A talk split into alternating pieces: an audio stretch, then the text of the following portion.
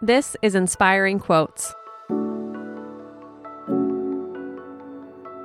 Today's quote comes to you from Ellen Johnson Sirleaf. If your dreams do not scare you, they are not big enough. Ellen Johnson Sirleaf's path to becoming Liberia's first female president wasn't an easy one. In speaking up against the nation's inequalities early in her career, she endured periods of exile, prison, and near executions. But her commitment to a better future for her country never wavered, and as president, she championed education, development, and free elections. In her 2011 commencement speech at Harvard, Sirleaf said, my experience sends a strong message that failure is just as important as success.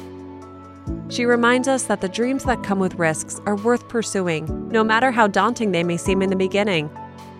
In fact, often what limits us is not the obstacles in our path, but the fears and doubts that stop us from dreaming big in the first place.